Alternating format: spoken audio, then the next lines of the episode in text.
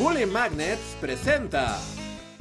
Si algo ha caracterizado a los seres humanos desde el principio, es su capacidad para la guerra y para triunfar. Todas las civilizaciones han procurado crear grupos de guerreros de élite, unidades y comandos especializados en formas de pelear y enfrentar al rival. Y porque su existencia activa otra de las grandes tendencias de la humanidad. Imaginar quién ganaría una batalla entre guerreros élites que no se enfrentaron en la realidad, algo así como un gran torneo de las artes marciales, pero de historia.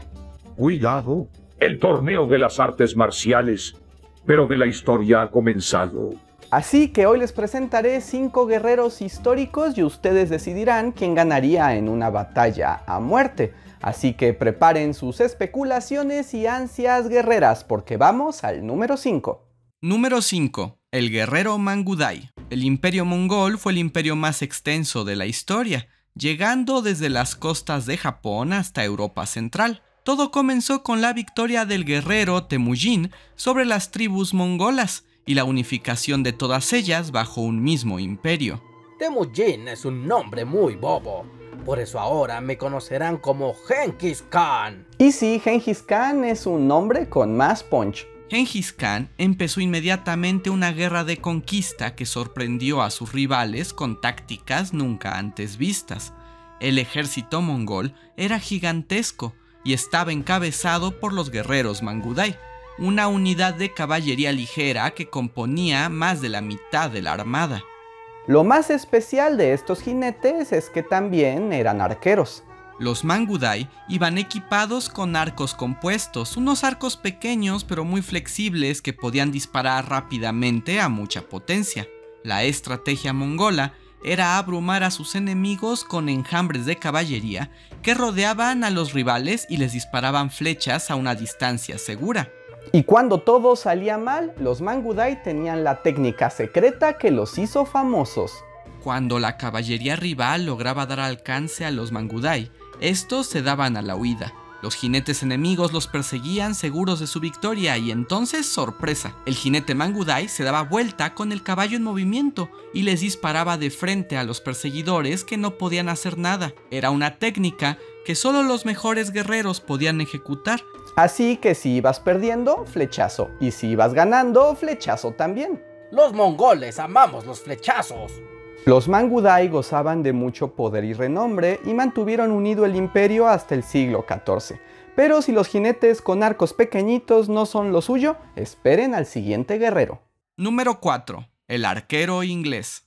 Durante la Edad Media, la isla de Gran Bretaña fue un escenario de guerras constantes entre las casas nobles que peleaban la sucesión al trono real. Se desarrollaron distintas tecnologías para la guerra, que iban desde pesadas armaduras hasta el diseño de castillos y fortalezas para defenderse. Pero si hubo un arma que hizo famosos a los ingleses, fue el arco largo. Y sí, era un arco muy largo. Su longitud era entre el metro y medio y los dos metros, y era capaz de disparar con precisión a una distancia de hasta 150 metros. Las pesadas flechas que lanzaba alcanzaban tal velocidad que podían atravesar hasta la armadura más gruesa, lo que la convirtió en una herramienta temida. Y miren que encontrar arqueros para esto no era cosa fácil. Los arcos eran tan grandes que se necesitaba una fuerza de alrededor de 80 kilos solo para tensar la cuerda. Por ello, los arqueros requerían un entrenamiento especial para fortalecer los brazos y la espalda, pues se esperaba fueran capaces de disparar hasta 12 flechas por minuto.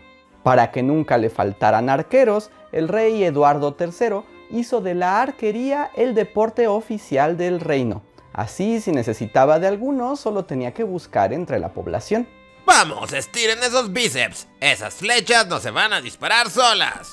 Ay, creo que yo ya me excedí por hoy. Bueno, sí, tal vez nos pasamos un poco con usted. Existen restos de arqueros ingleses y sus esqueletos demuestran tener deformaciones en muñecas y brazos por el uso del arco largo. Además del tiempo de entrenamiento, un arco largo tardaba casi tres años en fabricarse, por lo que se trataba de una unidad muy cara. Aún así, su efectividad valía el precio. Durante la Guerra de los 100 Años, los ingleses lograron sus más grandes victorias gracias a los arqueros largos, que diezmaban al ejército enemigo cuando apenas se acercaban al campo de batalla. Número 3. Los lansquenetes. Durante el siglo XV, las guerras entre los reinos europeos eran cosa de todos los días. Ya fuera por religión, territorio o venganzas pasadas, parecía que los señores feudales no podían estar tranquilos. En el centro del continente, el Sacro Imperio Romano peleaba en todos sus frentes. Sus ejércitos estaban agotados, y como las batallas eran entre pequeños nobles, era claro que los soldados pronto perdían la motivación al no saber exactamente por qué y contra quién peleaban. Entonces el emperador Maximiliano I tuvo una idea para tener siempre soldados bien motivados. Hay que darles dinero. Si no tienen lealtad a sus señores, siempre se lo tendrán a sus ingresos. ¿Se refiere a tener mercenarios, señor? Mercenarios es una palabra muy fea. Prefiero llamarlos asalariados bélicos.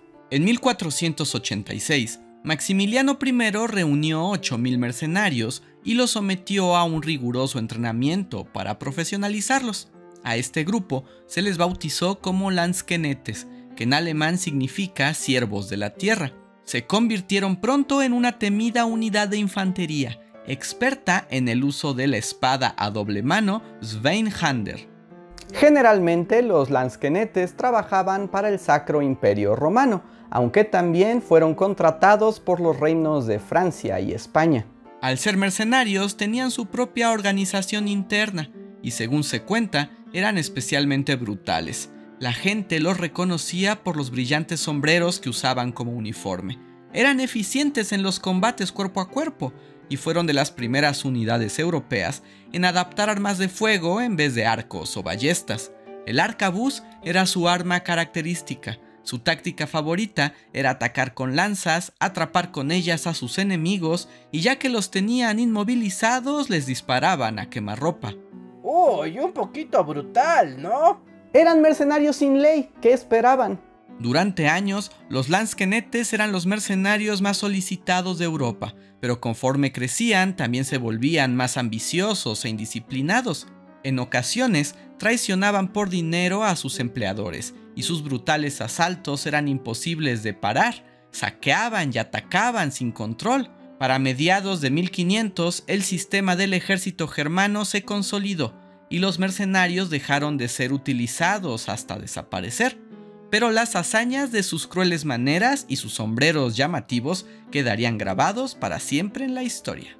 Puede que los lansquenetes fueran de los primeros europeos en implementar las armas de fuego, pero créanme, en Oriente eso ya pasaba desde hace mucho tiempo atrás. Número 2. Lanceros de fuego. Desde el siglo IX, el imperio chino, entonces dirigido por la dinastía Tang, descubrió la fórmula de la pólvora. Esta mezcla química era altamente volátil y permitía crear explosiones controladas. Si hace boom boom, ganamos la guerra. Durante siglos se desarrollaron armas que empleaban pólvora, como flechas explosivas o cohetes. Para el siglo XI, la pólvora se había refinado y sus usos bélicos aumentaron. Fue ahí que surgieron los lanceros de fuego, una unidad de infantería que cargaba unas lanzas alargadas que junto a la cuchilla tenía un cañón lleno de pólvora con una larga mecha. Los lanceros prendían la mecha y del cañón salían llamas o municiones que rompían la línea del enemigo. Es uno de los primeros artefactos históricos que de verdad disparaban, algo así como un mortero o una escopeta primitiva. Después, entre la confusión y el humo, los lanceros utilizaban el filo de las lanzas para acabar con los enemigos. Cuando ya no hay fuego ni explosión, a menudo queda clavarles un cuchillo con precisión. Los lanceros también aprendieron con el tiempo a operar otras armas de fuego, como bombas, cañones o el huoche, que era una especie de carretilla armada con cohetes que básicamente funcionaba como un lanzamisiles portátil. La pólvora fue siempre un elemento importante en la guerra china. Número 1. Los genízaros. A finales del siglo XIII, el imperio otomano estaba en expansión. Para mantener el avance de sus conquistas y el control de sus territorios, necesitaba un ejército numeroso y bien disciplinado. El emperador Murad I ordenó la creación de un nuevo cuerpo militar, los genízaros, soldados de élite absolutamente leales al sultán. ¿Y de dónde los iba a sacar? Bueno, la respuesta los sorprenderá. Tomaremos los niños de nuestros enemigos y los criaremos desde pequeños como máquinas de guerra. Eso hace sonar a los mercenarios como una mejor idea. Asalariados bélicos. Se les enseñaba una lealtad absoluta al sultán, y aunque técnicamente eran esclavos, recibían un salario de acuerdo con su éxito. Eran guerreros excelentes que usaban todo tipo de armas, desde sus espadas, el yatagán, hasta arcos, lanzas, rifles y cañones. Eran letales y jamás rompían filas. Ayudaron en todas las conquistas otomanas, incluida la captura de Constantinopla en 1453.